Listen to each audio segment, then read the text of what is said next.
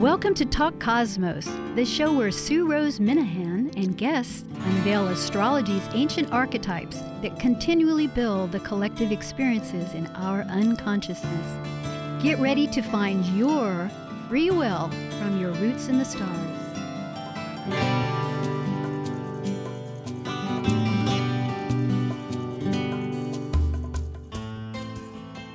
Welcome. Tonight is June 8th, 2019, and the repeat program is Thursday in the morning at 6 o'clock on June 13th. And tonight's subject is, again, continuing with Gemini, twin mythologies. You know, twin mythologies abound throughout the globe because duality exists. Whether it's the solar sun and the lunar moon, every day we have dusk and dawn.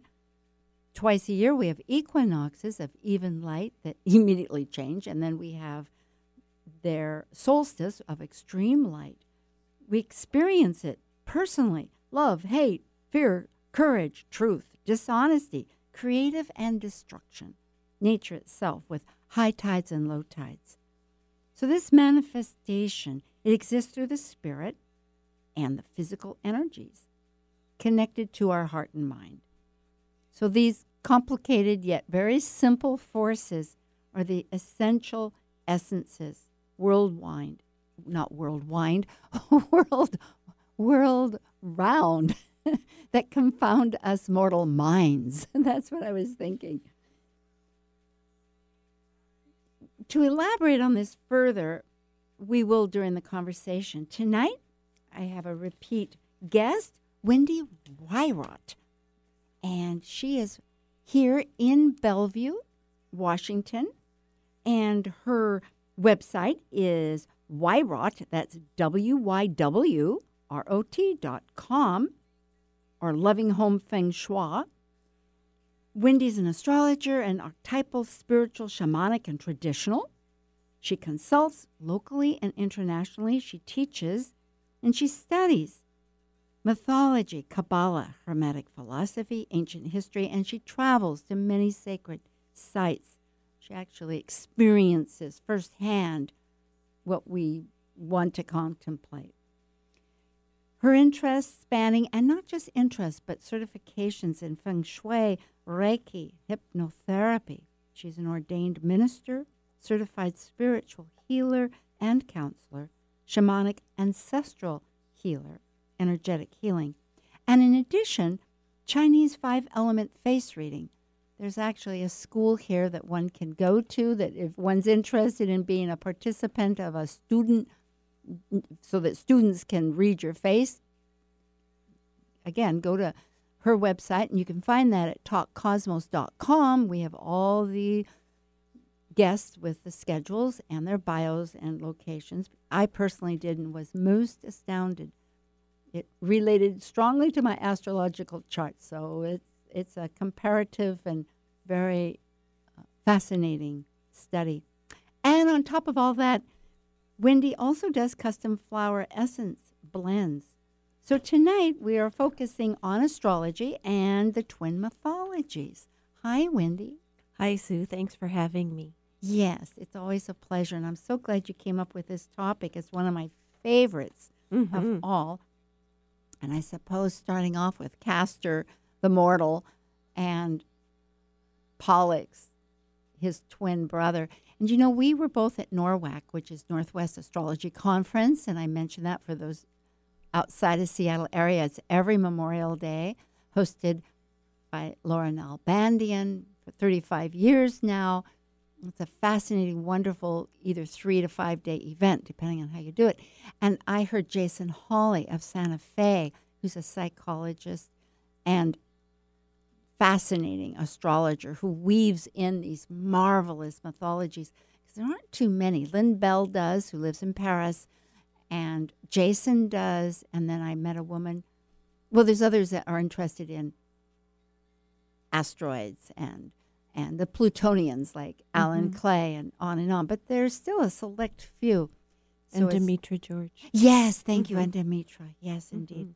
So, at any rate, what he brought out, which I think was fascinating because in that mythology, there's two sets of twins. There's the male ones that are Castor, the mortal, and Pollux, the immortal, who are undifferentiated, was the word he used. In other words, we link them connected at all times. It was only through Castor's inevitable death that, of course, is the the crowning glory of the story because from that they still are united through alternating experiences between spirit and matter, you know, the underworld. But the other sisters were Helen of Troy, the great immortal, and her sister Clemestra, C L Y M E N S T R A, who is always differentiated. They're never together, which is a whole nother series. So yes. these because again and again as I was reading this wonderful subject to try to learn a little bit more of this fascination, I too share with you that um, it's that they can be females, they can be twin uh, brothers, whichever. It can be complementary or or else evil forces, one versus evil versus good. Mhm.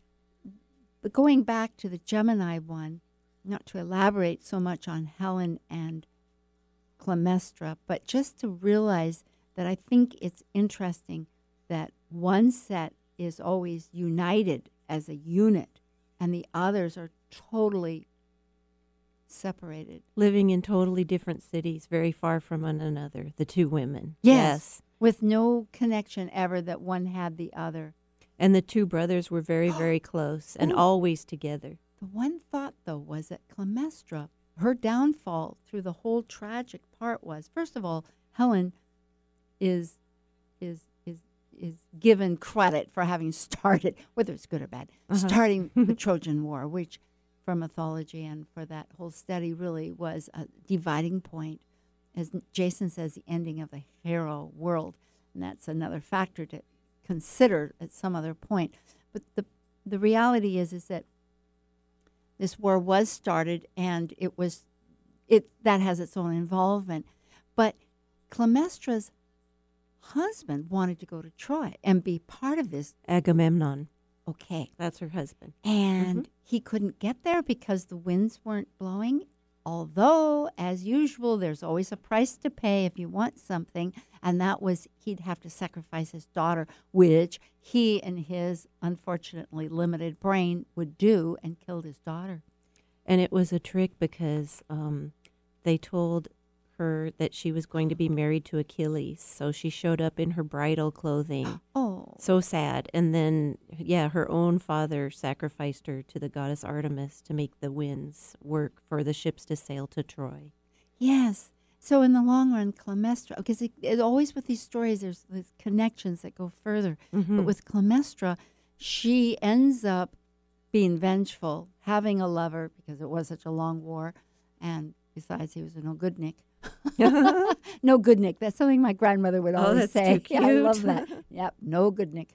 And so, um, uh, it is a fascinating contemplation because somehow we harbor these aspects of choices. You know, when you consider that's what the stories represent in their yeah, choices. Business. It all comes down to choices, right, Sue? Yes. In everything about our lives. alignment. Yes. Yeah, because here one could have just realized that he didn't have to go to Troy. Right. Or figure a different way to get there. Yeah, Or a different way to please Artemis. That's true because the gods, you know, when you consider that what do these gods represent? They represent that part of us that wants to connect with spirit, Mhm. just like Castor and Pollux, needing to unite in some fashion.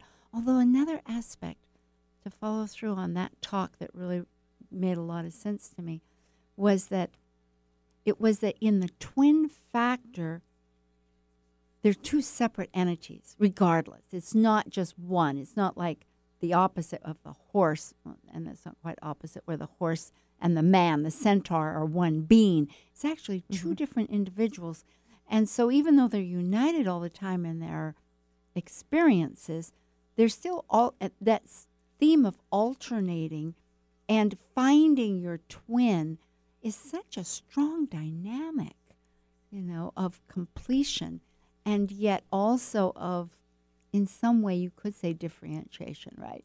Yes, yes. And it's interesting the stories that um, Castor and Pollux were so close, such good buddies, went everywhere together, went on the Argos to do the Golden Fleece um, caper, and um, had all these adventures together. And then when um, when Castor ended up dying, Pollux was just devastated. And so in in like you were talking about in in one version of the story, he appeals to his father Zeus and Zeus allows Castor to have eternal life as well, but they have to take turns each day, right? Living and not living. And it, I, I don't know if you've probably heard this other story, Sue, about Chiron. I Uh, don't um, lead on. Yes. So please. there's one story where Chiron, the very wise healer and teacher who taught many of the heroes such as Achilles and um, just about everybody, Asclepius, you go, uh, Jason, the list goes on and on. and he was a centaur. Yeah, yes. he was a centaur, and he was the wisest of the centaurs. And Chiron um, had been wounded. Some say he was wounded. Achilles' heel. Y- yeah some some say he was wounded by a scratch from a poisoned arrow. Anyway chiron was in constant pain and he is the archetype of the wounded healer who even though he's in pain he helps others no matter what. Um, so chiron was immortal and so the story in one of the stories about castor and pollux chiron gave his immortality to castor so that the twins could be together forever because Chiron wanted to be leave his physical body and be out of pain and just die. And see, he gave that gift of immortality to Castor. So how interesting that that's one of the versions of the story. It is uh, because frequently I've also read that Chiron exchanged it with Prometheus, who Okay. had given his. Well, he had not given. He stole the fire. Actually, Yeah. stole the fire back to give to humans, Mm-hmm. and therefore he was. And it was why was he being mistreated? Because his liver was being pecked out every day by an eagle. Mm-hmm. was that in this sense of awe that that this spiritual being of, of life needs to be remembered through the awe of, of life and the spiritual essence and connection that we have, not just taken for granted. Absolutely. So it so that's interesting. I hadn't heard about but so that's a possibility too. Regardless, they did get you remain united. Yes. Because whether or not because there's the the variations throughout time that were really hand through mouth or mouth through, you know, mm-hmm. oral history.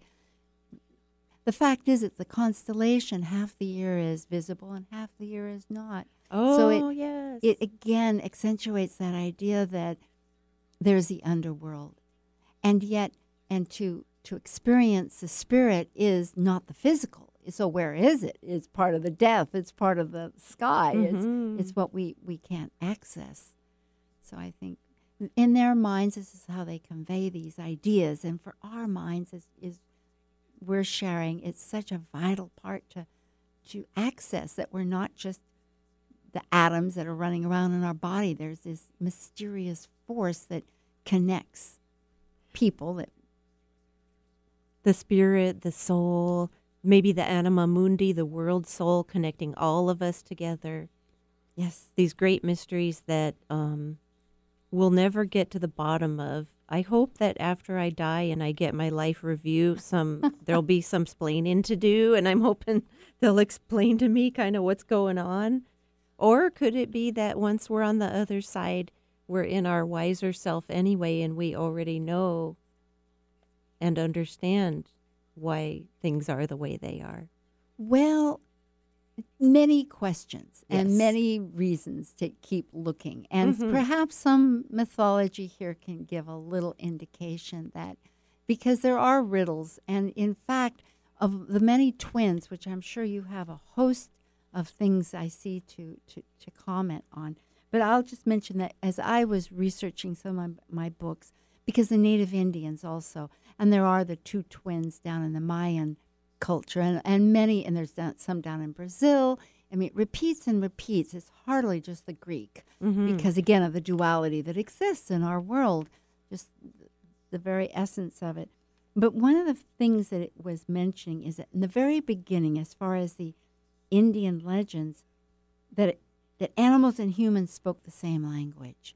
Oh, isn't that so lovely? when we speak of our passing or whatever, I think that language is there. There is symbol symbolism and there is a depth of comprehension that of perceiving things. Is that through t- living we even recognize more and more.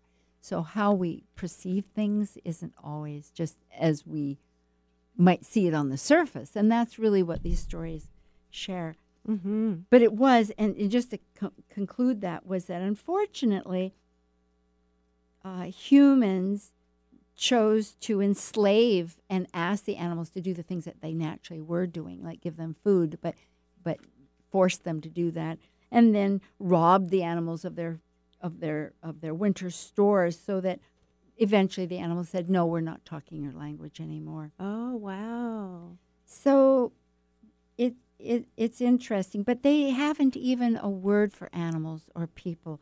The word was the phrases mean the beings that are world over, all living, a description encompassing humans as well as animals and even rocks.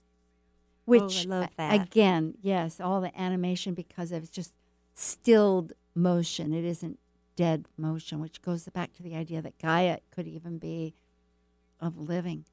Well, when it comes to, and I didn't want to go on, I want to hear what you have here.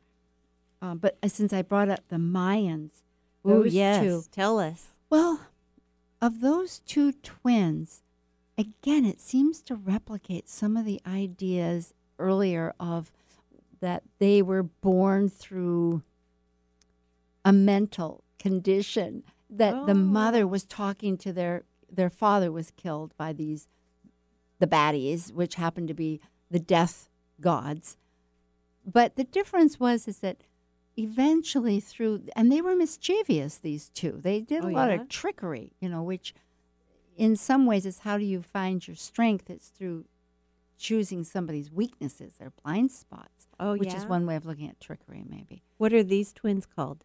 oh Their boy names? they're fancy names Oh, okay. yeah they're they're Oh, that's okay. and i have it down it was the one page that didn't print but i'll pull it up as i uh-huh. because I have it on my laptop here. But the the point was is that through all they they eventually win by a game, and it was a game that has to do with a ball. oh. And a lot Oh. of the in the uh, Southwest, like in Arizona, there's uh, I, I've seen big circles uh, Mhm. where the ancients would or the they're no longer it was people left there mysteriously somewhere around I'm not sure when, but it was early on, like before I, I don't know if it was before the Europeans came or not, but at any rate, but they were games where they'd have games, and down in Mexico too. And there's this ball. I think they use it with their feet back and forth. You've seen it Oh, possibly. Mhm. But the point is, is that they ended up in this game killing the deaf people because progressively these twins became able to defy death. Oh, okay. And I think really what it comes down to is this whether it's a sense of loss or whether the sense of connecting on another essence of looking at immortality in the sense of spiritual connection, the spirituality of the self that makes so that things like revenge, like Clemesta, isn't a choice. That that somehow the life and death process goes on. Anyway, their names were Huana, okay, H U N A, Huna uh huh. Pu, P U, Uh huh. and Zbalanque, which is Z B A L A N Q U E. Not easy to pronounce. Fascinating. Are they two boys, two Yeah, two girls? boys, two Two boys, boys. yeah. Okay. Wow. Interesting. But this whole, and then from that is the jaguar sun and the jaguar deer. Ooh. So all of the jaguar, of course, is an enormous totem for everything from Mexico down through um, Central America, I don't know about. Uh, I know Central America too, and then the deer is also for a lot of the native Indians all throughout Latin America and through Southwest America. But that's not with the twins right now, so we Okay. won't. But it is fascinating. So, but it was this idea of death, once again, that the twins exemplified that their capacity to, I don't know about cheating death, but transforming it. or transcending it, Tra- maybe? yes, beautiful. Thank you, Wendy. Oh, sure. So I'm, Just like Castor and Pollux. yes. Well, that's wonderful. I love seeing these same um, themes re- reflected over and over again from in different countries. In some of yours, what were you thinking? Like, what were, Oh gosh, well, one of the things I'd like to share is that in and I don't know if you covered this in your other Gemini radio shows, so. but um the in in Egyptian times the symbol of Gemini was a pair of a pair of a woman and a man twi- twins holding hands. oh, now would that be Nut? And I, I did read about that. That Oh, was fascinating. Uh-huh. Um It, there's two that were called, yes, um, Nut and Geb. The Oh, earth, okay, yes. Yeah, Geb, Nut the sky and Geb the earth god. Yes, Mhm. which is just the opposite of what the Greeks often put because they're twins, Apollo and Artemis, where Apollo the is sun. yes, Mhm. and Artemis is the hunter, the moon, the yeah, moon the hunter. huntress. Mhm. So, but here, Net Nut, if I'm saying her name Mhm. right, uh, was uh, a barrier, you know, protecting the earth, you know, a body of sky and touching the four corners Mhm. and and and separating chaos and making order. That was one just little thing Ooh, I, I read about it, that. not it? mm-hmm because that's another theme that is so important when you know we live here in an organized world well it's supposed to be we have calendars and but really living just within the the sun and the moon that gets up and sets and the flooding rivers chaos would be and the instincts would always be at your door Yeah, in the ancient times, it was a lot scarier time because they didn't have the kind of technology we have now. I mean, it's starting to be a scary time here again with all the increased hurricane activity and storms. unpredictable Yeah, exactly. Unpredictable. And, but yeah, in the ancient times, I mean, outside of your city was viewed as like an extremely scary place where chaos reigned and where anything could happen. yes And, you know, So with this, now, Oh, did you have further to say I- about this Egyptian, or just the fact that it was a male and a female? I have more to say. Oh, good. Sure. Um, I would like to share that in the Sanskrit tradition, the um, the Gemini constellation also was a male and a female, and it was called the Lovers.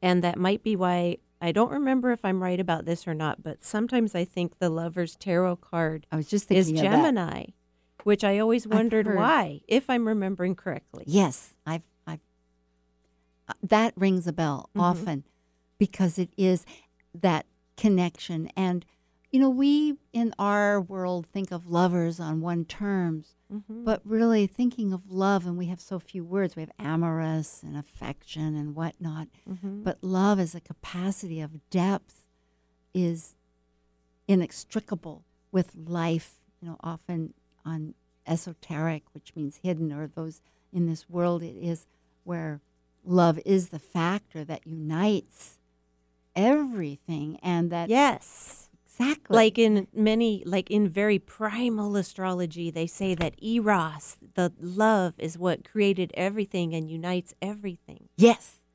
And going back, like with, there's been a few talks. I'm doing three all. Next week will be the Uh-huh. next one on the Kabbalah letters. Ooh. And interestingly, for Aries and Taurus, especially Taurus, it brought that because Vav, I mean, it's such a a, a step by step logical way. If you really just when it's deciphered, mm-hmm. that it connects the great unknown of everything to the physical. You know through this interaction which is constant this this the the giving and receiving part yes which is love you know and and it's sexual and it's it's fertile and it's it's it's not to be divided away from that Oh, absolutely.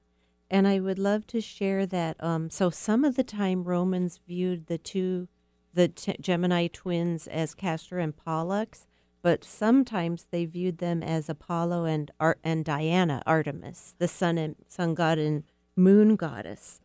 And then um, the Babylon- Babylonians named them Mastabagalgal, which meant twins of indefinite gender. oh Isn't that interesting? And uh, the Persians and Greeks just called them twins. And so some people believe that male twin heroic stories, like the stories of Castor and Pollux, are um, patriarchal revisions of earlier stories in which um, the pair was and- androgynous, or there was a woman and a man, or a girl and a boy. And so in the older, more uh, pre patriarchal myths, sometimes the god and goddess were twins. again this goes back to very very ancient thoughts because we really adapt have adapted what the greeks told the romans the romans Exactly. took that, shifted a few names, and then that's what we we we realized. But there Mhm. was this legacy ahead of that. Uh, rich legacy, yes. Yes, and some of it is with the Babylonians and the Egyptians and the Hebrew, you know, which has goes into the Kabbalah. Because there's many forms of, of text. And the Sufi, well, that was later probably. And the Harranian Sabians, I don't know if I'm pronouncing that correctly, and also the Chaldeans. Oh boy. Well, we will return in just a moment. We're going to remember these. And this is with Wendy Wyrot and Sue Rose Minahan, June 8th. Twin Mythologies on KKNW. Talk Cosmos.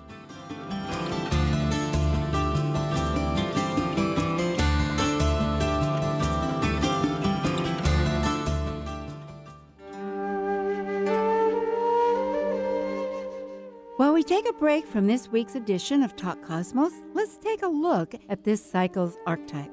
We are currently in the period of Gemini. By leaving a cycle based on physical form, integrated through spirit, the energy of Gemini connects spirit with matter, focused on communicating and defining the external. Gemini is a mutable air sign signifying flexibility. Gemini dually focuses upon teaching and learning in order to synthesize the world one lives within. This is Dawn Glinsky from 6 O'Clock Astrology, and you're listening to Talk Cosmos on Alternative Talk 1150 AM, where we discuss the meaningfulness of our roots in the stars. Be sure to support the sponsors of your favorite shows on Alternative Talk 1150. Hello again. We're back. This is Sue Rose Minahan, Talk Cosmos. You can find us at talkcosmos.com and it's on 1150 KKNW. There's online or in Seattle on the radio and an app. And I'm speaking with Wendy Wyrot. That's W Y W R O T dot com. In fact, if you look for her, and she's here in Bellevue, and we're talking about Gemini mythology. And we just brought up a host of ancient references from the Chal- Chaldean to the Babylonian and about the androgynous beginnings, really, of this whole energy. If it, this reminds me, if you look back, because this is the third third sign, Gemini is in the first quarter. There's 12 signs, and it goes Aries, Taurus, Gemini. And Aries is a spark. It's that life force, fire energy directed outward, breaking, separating from the womb, from the whole. The seed bursting out, the the little green shoot bursting out of the seed in the springtime. Yes. Very Aries. Yes. And then the spirit comes into the vessel and forms that birth. But you know, we often kind of just lop those together. Okay, we've got one, now we finished with that, and we're doing the next. But really, they're interacting all the time. hmm Like a progression. Yes, like a, a dynamic that's that's that's igniting life. And and I'm thinking that, you know, Taurus is to survive, to maintain that life that got started, that little seed that you brought up. Mm-hmm. And so in Gemini, again, it it's it's about survival. All of this is about ideally the the continuation and, and more development. And they're interacting between, well, you know, it, things. There's an ending to my neighborhood. There's an ending to my life, but yet there's a re-beginning again.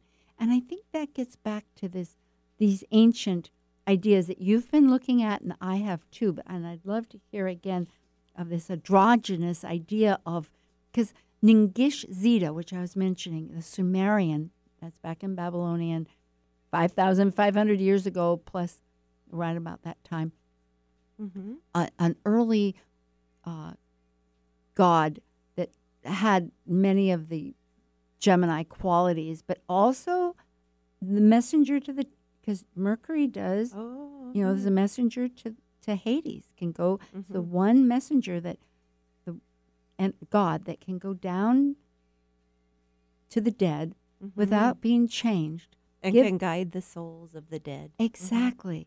Or give messages and and that. Yes. So he had his ca- caduceus, and that was the original caduceus. I don't know if the original, but the earliest one that I've noted Mm-hmm.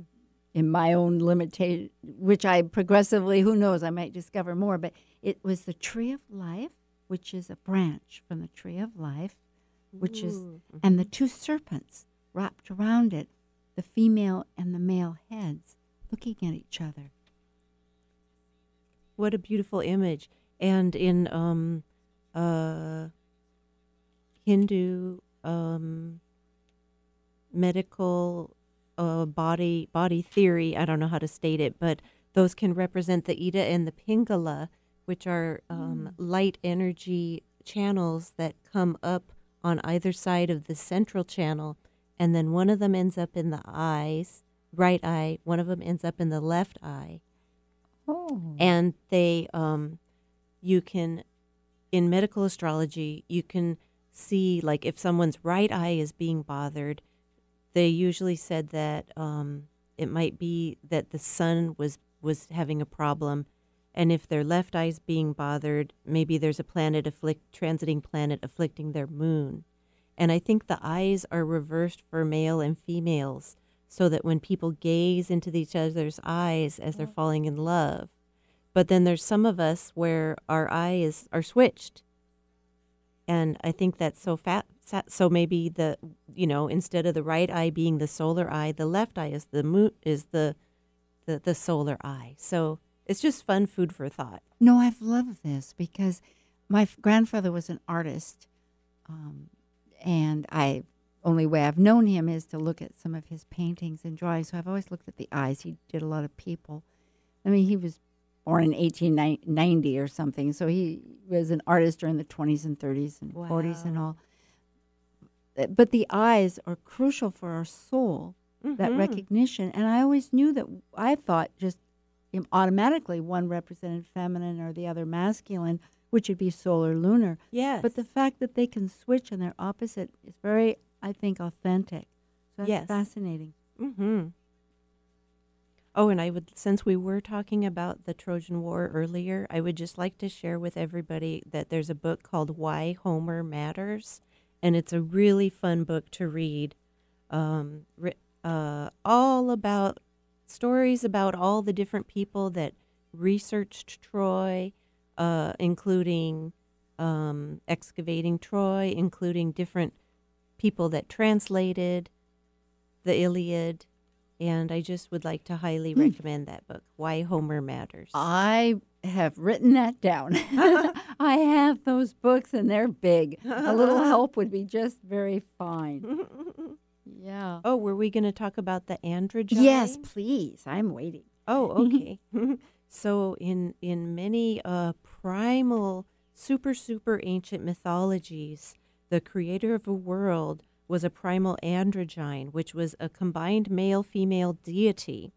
It was sometimes represented as a male and a woman embracing, which you can see reflected in the Hindu mythology with Shiva and Shakti statues embracing, creating the world.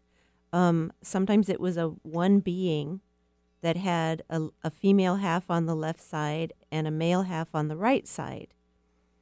And uh, also, in some mythologies, Hermes and Aphrodite were united in a in a deity called Hermaphroditus.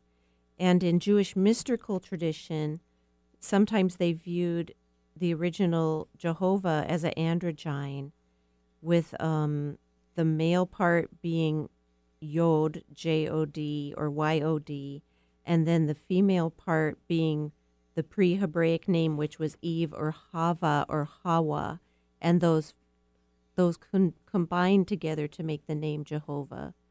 Well, they do actually, from what I've Yud and Hey, because there's four letters in that name, Mhm. which actually people have conspired to to say Jehovah, but that's only because that if you say those uh, consonants, it kind of sounds like that. I detect it's not really because it was ever declared as such. Right. But there's four letters, but three that are only the same, and it's Yud, Hey, Vav, Hey. yes. because I o- I learned this with my work with um, Dana Bernbach, who will be next week, and so the idea I love that you brought it up again because I think this conceptual thought that the whole if if we live in a fragmented world, meaning that this egg burst or whether or the patriarch think it was an explosion or if it was an egg bursting both of which will let be and the whole became many parts what was the whole? The whole had to be both the pole had to be male female. Had to be united, yeah. right? and that's what the yud is. It's up above where it's just the the all the, the Mm, absolute. There's mhm. part you know which Oh, these letters have these spiritual meanings Mm-hmm. and the hay is one of receiving. But when it's connected then it gives the womb and it, it presents the birth. It's all very and that's just in a snapshot that's without a lot of extra depth but i'm supporting what you're saying Oh yes, isn't it interesting? Um, sometimes Jewish Gnostics would uh, believe that Eve and Adam were androgynously combined, so she was not like just his rib born from his side, but long ago Adam was united with Eve, like their bodies were together. And so there's a quote from, I believe, Joseph Campbell When Eve was still in Adam, death did not exist. When she was separated from him, death came into being. If he again becomes complete and attains his former self, self, death will be no more. A second Adam would appear, which would be called the hermaphrodite. you know it i've read too along with that study that because words uh, change there's a, a joke where everybody lays on the belly and or, or just or not maybe that's a different joke but anyway where you do laughter and everybody laughs and eventually everybody's laughing but on this one you whisper a word and by the time it goes around you know little kids do this it's a totally different word Telephone. yeah exactly Yes. so here it's where in the ancient Aramaic, not it's uh-huh. Oh, okay. The, text- language that Jesus spoke, yes, Aramaic. back in the days of of the of the birth of all of this, it meant side, not rib. Oh, isn't that fascinating? So it was one of the side.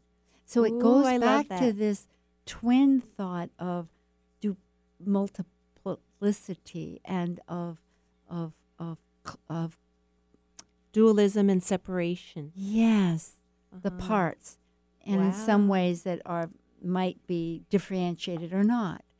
But here, because it takes two to tango, you might say, Yes. to replicate, at least in the world that we live in, without too much uh, artificial intelligence, we we we still need the male and the female of whether it's a bird or whether it's a flower.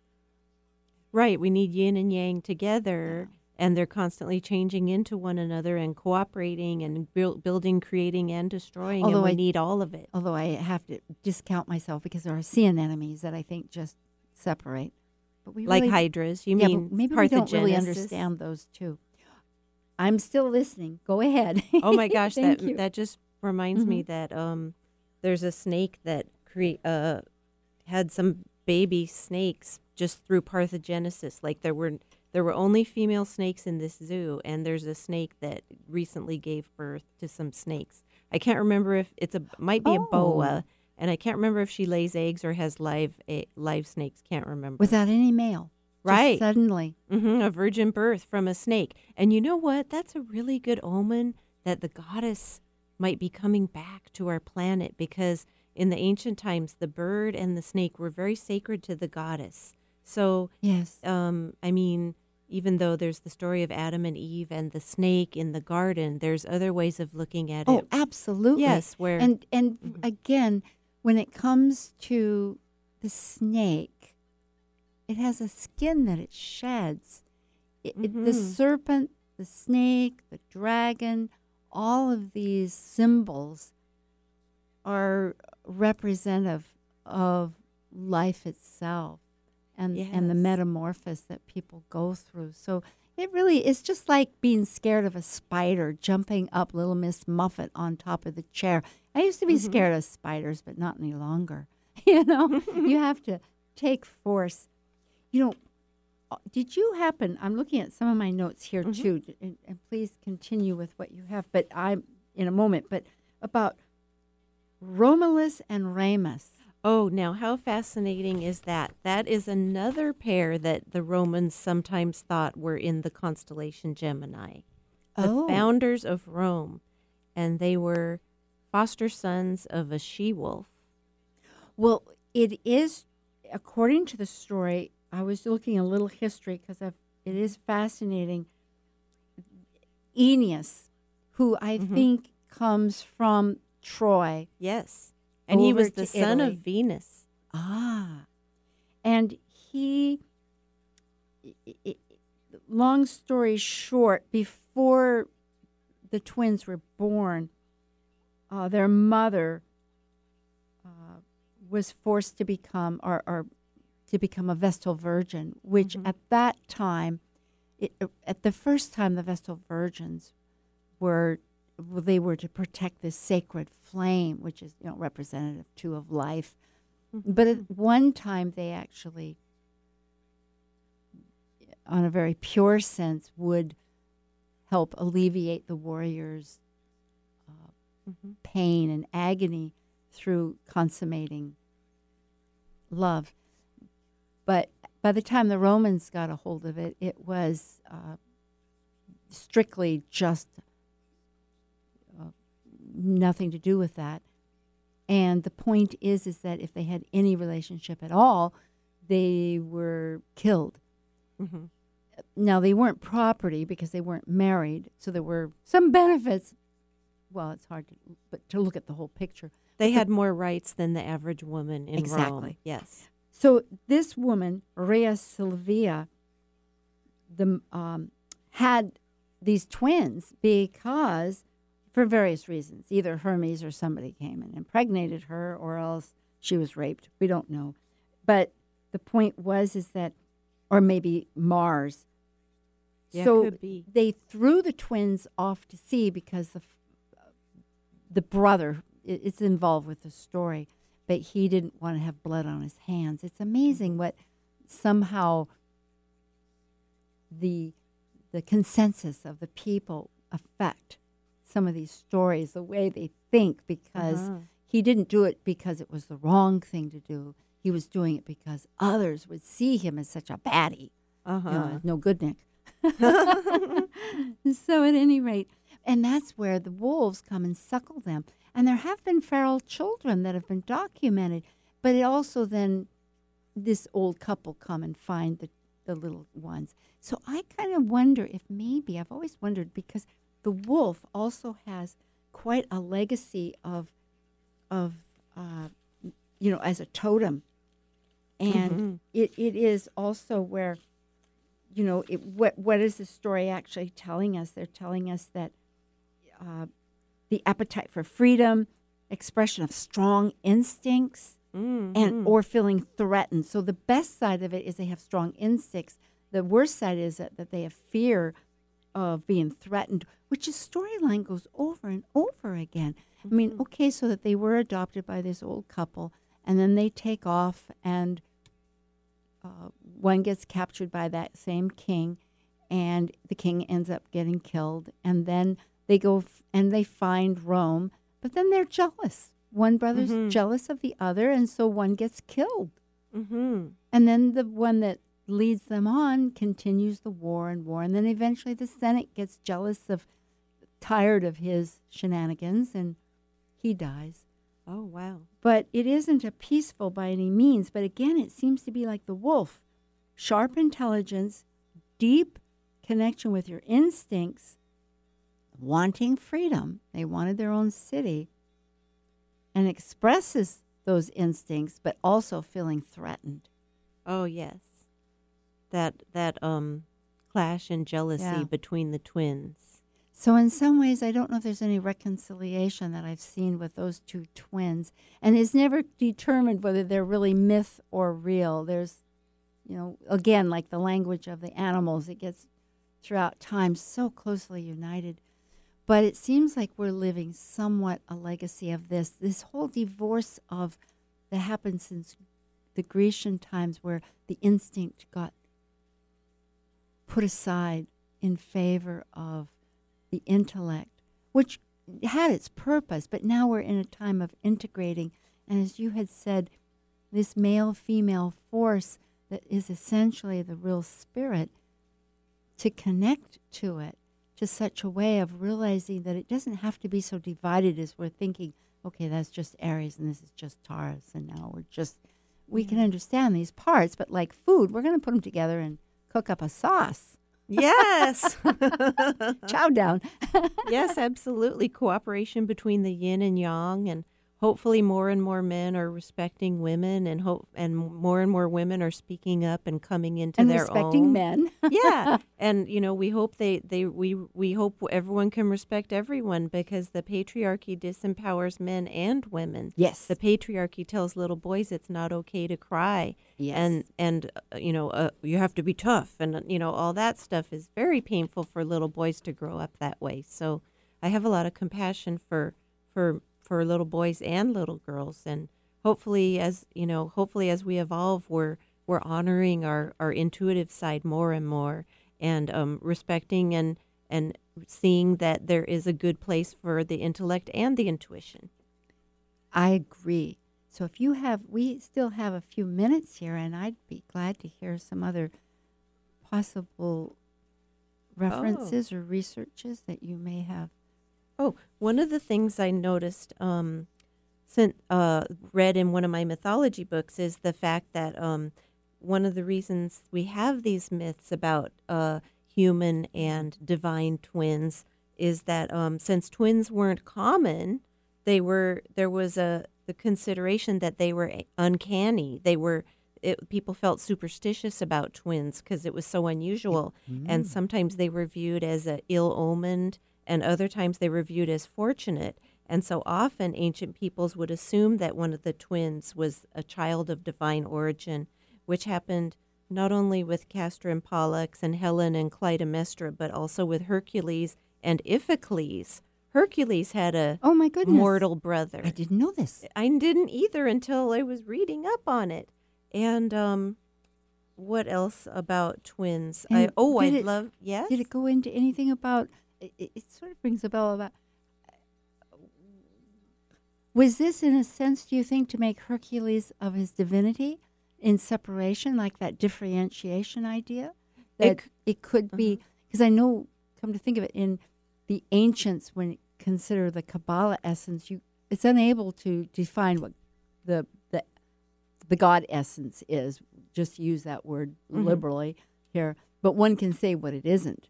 Right. So possibly having a twin, one could say, well, this person is divine, Mhm. that one is not. In other words, it is just kind of a contrast. Oh, it could be. And um, the, a lot of the Hercules myths are very patriarchal. And so the, the main myth I was able to find about Hercules and Iphicles is that when they were little, two snakes came to the Oh, to their cradle and Iphicles screamed in terror, but Hercules took a snake in each hand and, and crushed and That's killed famous. them as a baby. Yes, That's famous. And really, it shows the power of integration, which I think essentially is always the message integrating these forces of whether it's our emotions and our body or whether it's our spirit and our matter, Mhm. because there's strength to be shared. And by fearing this unknown, the chaos or the what we don't understand, is just a, a it needs the other strength. Mhm. I, I'm eager, but I'll just mention we have a few a moment here to say that n- next week on the 15th, I'll be concluding the Gemini archetype, and Dana Bernbach will return for a third time. We'll pause after that, so it'll be the end of a little mini series that we have, and it'll be on the Kabbalah letter Zayin, Z A Y I N. I think it's the seventh letter, but it refers to motion, which of course relates to Gemini, and we will divulge more how that is. You can also find archives or the the talks on podcast one. It's a new feature through 1150 KKNW, the radio AM talk station that this program is uh, viewed through, and it's really exciting. And you can go to talkcosmos.com just to check out the whole schedule. You can find Wendy there at wywrot.com. Or if you can't remember that and don't have anything to write it down, just go to talkcosmos.com and click on any of the uh, menu items or the the actual events. They all pop up with pictures and all kinds of goodies. So, Wendy and I have a few minutes. Yes. oh well, I I saw I found another few famous twins Oh, good. um, in Celtic mythology. Mm. The there's a goddess named Arianrhod, and I believe it means silver wheel. She means it means the silver wheel of the sky, the Milky Way. And she had twins that were dark and light. Uh, Dylan was the dark twin, and Luch was the, the light twin. And that's Oh, that ties it all together, doesn't it? Mm-hmm. Arianrhod. Yes. I've I've heard of this goddess quite a bit. And the Celts, you know, the Celtic when one goes into research really covered Europe for a long, long time. Oh my gosh, there were so many more places than people realize. I yes, mean, she all the way they- down to Italy. Yes, d- Italy, um, Germany, uh, The Baltics, I think, Yes, over and there. Ukraine. Yeah. just all over. A huge, huge influence. I think. Um, yeah, very. It was only when the Romans came and they pushed them all up. There was all Mhm. of that time that now we think of it really up around the Ireland and, and the well Welsh and all of that. I, you know more. Mm-hmm. But yes, so when you speak of these, uh, it really it's like a chicken and egg. Which is 1st hmm It was, it's so ancient. So I love that light and dark. That seems very primitive, uh, very essential. And the um, in Zoroastrian, Ahura Mazda and Ahriman were twins, and they were God and the devil, the good force and the evil force. In American Indians, said the white Manitou or the Lord of Life was twins with the black Manita or Lord of Manitou or Lord of Death. They were born simultaneously from the womb of the mother goddess, called the old woman who never dies considered the real ruler of gods and men. It goes back and forth, doesn't it? As far Mhm. as the, the creation idea of, of the feminine and the masculine, and then the unity of the both of them. And there's mm-hmm. so many different connections. And really, Gemini is connections. That's a mm-hmm. huge part of it. You know, it's mm-hmm. actually the sextile too in astrology, 60 degrees. It connects things back and forth. Wendy, it has been absolutely fabulous. You're such a treat. This is Talk Cosmos with Wendy Riot and Sue Rose Minahan. Thank you for having me. yes. Well, we will visit again. Thank you, mm-hmm. everybody.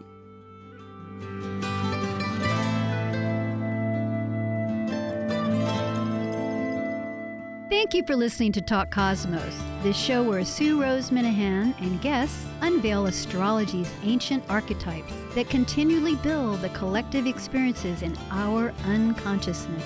Be sure to tune in next Saturday at 6 p.m. to continue finding your roots in the stars.